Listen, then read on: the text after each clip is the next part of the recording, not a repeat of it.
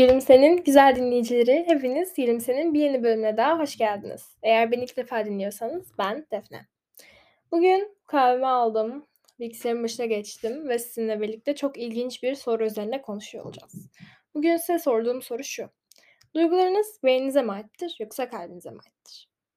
Bu soruyu ilk defa kendime sorduğumda Aralık'ta gittiğim İstanbul Üniversitesi'ndeki duygu konulu psikoloji kongresini dinliyordum. Eee, duyguların beyinde oluşumu ile ilgili bir konuşma dinlemiştim ve böyle bir 4-5 sayfa not almıştım. İlk defa orada duyguların aslında kalbimde değil beynimde ortaya çıktığını fark ettim. Ama sonra kendime şu soruyu sordum. Ya madem duygularım beynimde oluşuyor, neden ben bunu kalbimle bağdaştırıyorum ve neden kalbimde hissediyorum bazı şeyleri diye sordum. Ve dedim ki acaba bu soruyu başkaları da soruyor mu kendilerine? Dedim ve bunun için bir bölüm hazırladım. Şimdi hep beraber beynimizde duygularımızı oluşturan limbik sistem adlı bölgeyi tanıyacağız. Daha iyi anlamanız için e, bu bölümü yayınladıktan sonra Instagram hesabım Gülümse Podcast'ın storiesinde limbik sistemin anatomik birkaç görüntüsünü paylaşacağım. Bölümü dinlerken onları önünüzde de açabilirsiniz. Hani görsel olarak desteklemek istiyorsanız. O zaman hemen başlayalım. Şimdi beynimizde neokorteks ve beyin sapının arasında bulunan limbik sistem adlı bir bölge var. Bölge dememin sebebi limbik sistemin tek bir parça olmaması ve içinde farklı fonksiyonlara sahip farklı bölümleri barındırması. Hatta bazı parçaların bu sisteme dahil olup olmadığı halen tartışılan bir şeymiş. Biz bugün herkes tarafından kabul edilen 3 adet parçasını inceliyor olacağız. Fakat genel olarak limbik sisteme bakarsak genel fonksiyon duygusal, davranışsal ve fizyolojik tepkileri yönetmek. Limbik sistem çevremizde algıladığımız bu stimuli dediğimiz çevresel faktörler olarak çevireceğim. Ee, çevresel faktörleri algılamak ve onlar bağlamında hissettiğimiz şeyleri tespit ederek bu durumlara, hissettiğimiz şeylere çeşitli tepkiler oluşturmak. Bu tepkilere tabii ki duygusal tepkiler de giriyor. Biz de bugün bunu işliyor olacağız. O zaman daha detaya girmek için şimdi limbik sistemin 3 adet parçasını anlatacağım. Onlara geçelim. İlk parçamız hipokampüsle başlıyoruz. Hipokampüs yaşadıklarımızı kaydederek onları anı biçimine getiren ve o şekilde tutan bir bölüm. Beynimizin sağ ve sol yarımkürelerinde bulunuyor.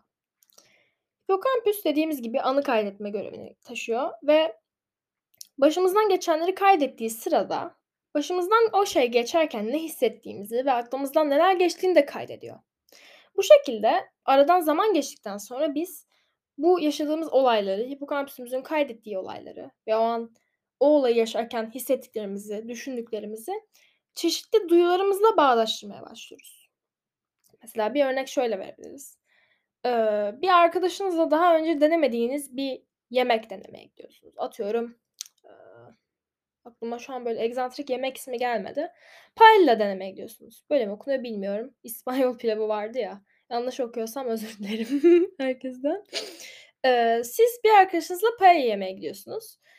Sonra yıllar sonra bir daha paella gördüğünüz zaman bir yerde o arkadaşınızı hatırlıyorsunuz. İşte bunu da işte o paellanın görüntüsüne, kokusuna vesaire bağlayabiliriz. Bunlar özellikle çocuklukla bağdaştırma oluyor. Yani şöyle söyleyeyim.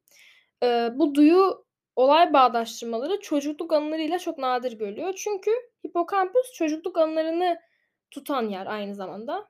Mesela çocukluğunuzda anneniz her yıl başında çikolatalı kurabiye yapıyorsa siz o çikolatalı kurabiyenin kokusuyla başka bir yerde bir çikolatalı kurabiye kokusunu aldığınız zaman annenizin yılbaşı günü yaptığı kurabiyeleri ve yılbaşı zamanını annenizi hatırlıyorsunuz. Hipokampüs aynı zamanda e, tanıdık parfüm kokusunun anıları geri getirmesinde ve e, şarkıların anısı olmasında da görevli. Yani bunu o sağlıyor. Eğer anısı olan şarkıları radyoda duyuyorsanız bunu hipokampüsünüze suç olarak atabilirsiniz. Onlar hipokampüsünüzün suçu yani. O şekilde söyleyeyim. İkinci parçamız amigdala. Amigdala böyle badem şeklinde küçük bir parça. Yine beynin iki tarafında da taraf demeyelim iki yarım küresinde de bulunuyor. E, hipokampüsün hemen önünde bu arada. Amigdalanın odağı daha çok e, çevresel faktörlere verilen duygusal tepkiler. Şimdi neden bunu e, emphasize'ladığımı birazdan söyleyeceğim. Bir, bir diğer parçamız var ona bağlayacağım. E, merak etmeyin. Geliyorum oraya da. E, amigdala duygusal tepkilerde çalışıyor. Eee, temel olarak, yine temel olarak diyorum çünkü, eee, bu parçaların milyarlarca görevi var belki de. Hepsini burada anlatmam mümkün olmayacak. O yüzden temel olarak şunlarla görevli. Korku, öfke, haz ve anksiyete. Bunları algıladığınız zaman, yani bu, işte, korktuğunuz zaman, eee, anksiyete demek biraz, hani, şey oldu ama stres de diyebiliriz buna veya kaygı diyebiliriz, panik diyebiliriz. Eee, bunları hissettiğiniz zaman amigdalanız beyninizin diğer parçalarına bu şekilde corresponding mesajlar yayıyor. İşte, eee, kaygı hissediyoruz, şu var, şu yüzden kaygı hissediyoruz veya şunu görüyoruz, şunu algılıyoruz, korktuk gibi mesajlar yayınlıyor. Yayınlıyor dedim garip oldu. Mesajlar gönderiyor diyelim, sinyaller gönderiyor diyelim. Diğer parçamızsa hipotalamus. Hipotalamus için beynimiz ve vücudumuz arasındaki temel bağlantı aracı dersek hiç de yanlış demiş olmayız. Eee, hipotalamus kendi bünyesinde hormon salgılıyor ve bu şekilde uyku düzeni, açlık ve homeostaz dediğimiz iç vücut dengesini gibi fonksiyonları yönetmekle görevli. Ya, aslında hipotalamus sayesinde beyninizin duygularını, tırnak içinde söylüyorum, şu an tırnak işareti yapıyorum ama göremiyorsunuz buradan. Eee, teknik olarak mı diyeyim, beyninizin duygularını vücudunuzda hissedebilirsiniz. Yani aslında duygularınızın fizyolojik karşılığı hipotalamus sayesinde ortaya çıkıyor. Şimdi amigdalaya bağlayacağım demiştim. Hemen bağlayayım. Eee, çok şey bir örnek olacak yani common bir örnek olacak. Başlayalım. Diyelim ki bir korku filmi izliyorsunuz ve, eee, ya, bir sahne geldi, böyle korktunuz yani, hani. Eee, bu sırada, korktuğunuz sırada amigdalanız hipotalamusunuza "Hey, korkunç bir şey algılıyorum." şeklinde bir mesaj gönderiyor.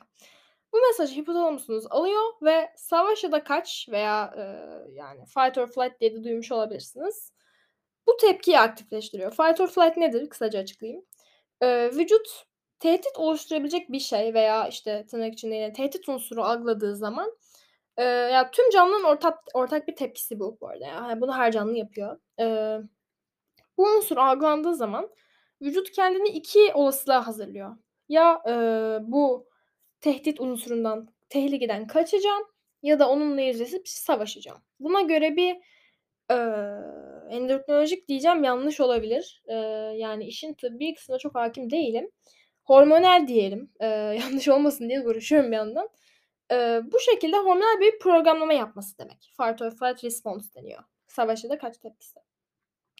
Bu tepki aktifleştiğinde de ne oluyor? İşte kalp atış hızınız artıyor. Nefes almakta zorlanıyorsunuz böyle gibi. Eee, sonra terliyorsunuz. Böyle bir arada titreme olabiliyor gibi gibi.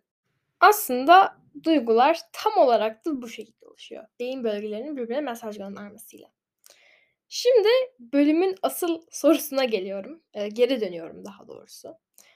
Madem Defne, duygularımız beynimizde oluşuyor, sen de bize bunu anlattın.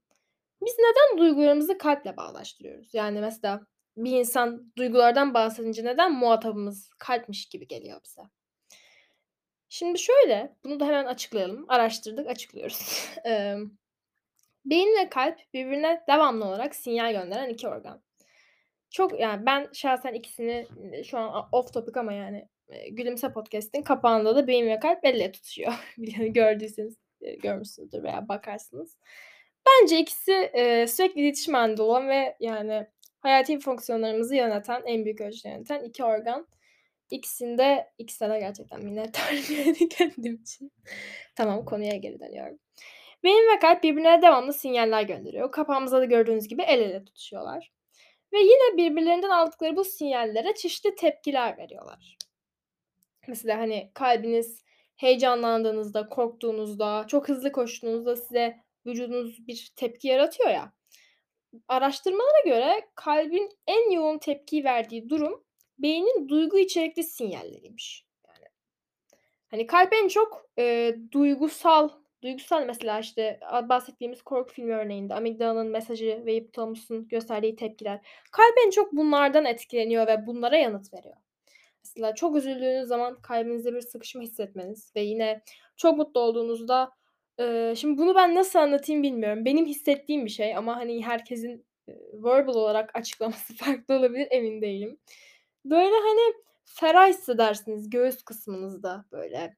İşte, ılık rüzgârlar, eee, bir ferahlık, kuş sesleri, cik cik falan.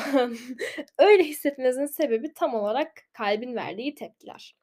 Başka bir araştırmaya göre duygusal anlamda denge sahibi, yani bu ne demek? Hani, eee, böyle çok mood swing yaşamayan, eee, huzurlu, düzenli bir hayata sahip olan, sakin, neşeli insanlarda kalp ritminin oldukça hatta oldukça değil, eee, yani bu dengeye sahip olmayan insanlarla kıyaslandığında kalp ritminin çok daha düzgün olduğu görülmüş.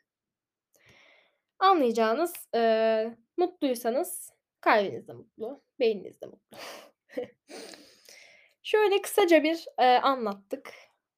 Beyin duygular oluşturuyor ama aynı zamanda kalp buna tepki veriyor ve bununla ilgili araştırmalar hâlâ devam ediyor. Belki de benim takip edemeyeceğim bir hızla devam ediyor. Herhangi bir şeyi yanlış anlattıysam lütfen kusura bakmayın. Bölümü kapatmadan önce size şunu sormak istiyorum. Sizce duygular beynin mi yoksa kalbin mi?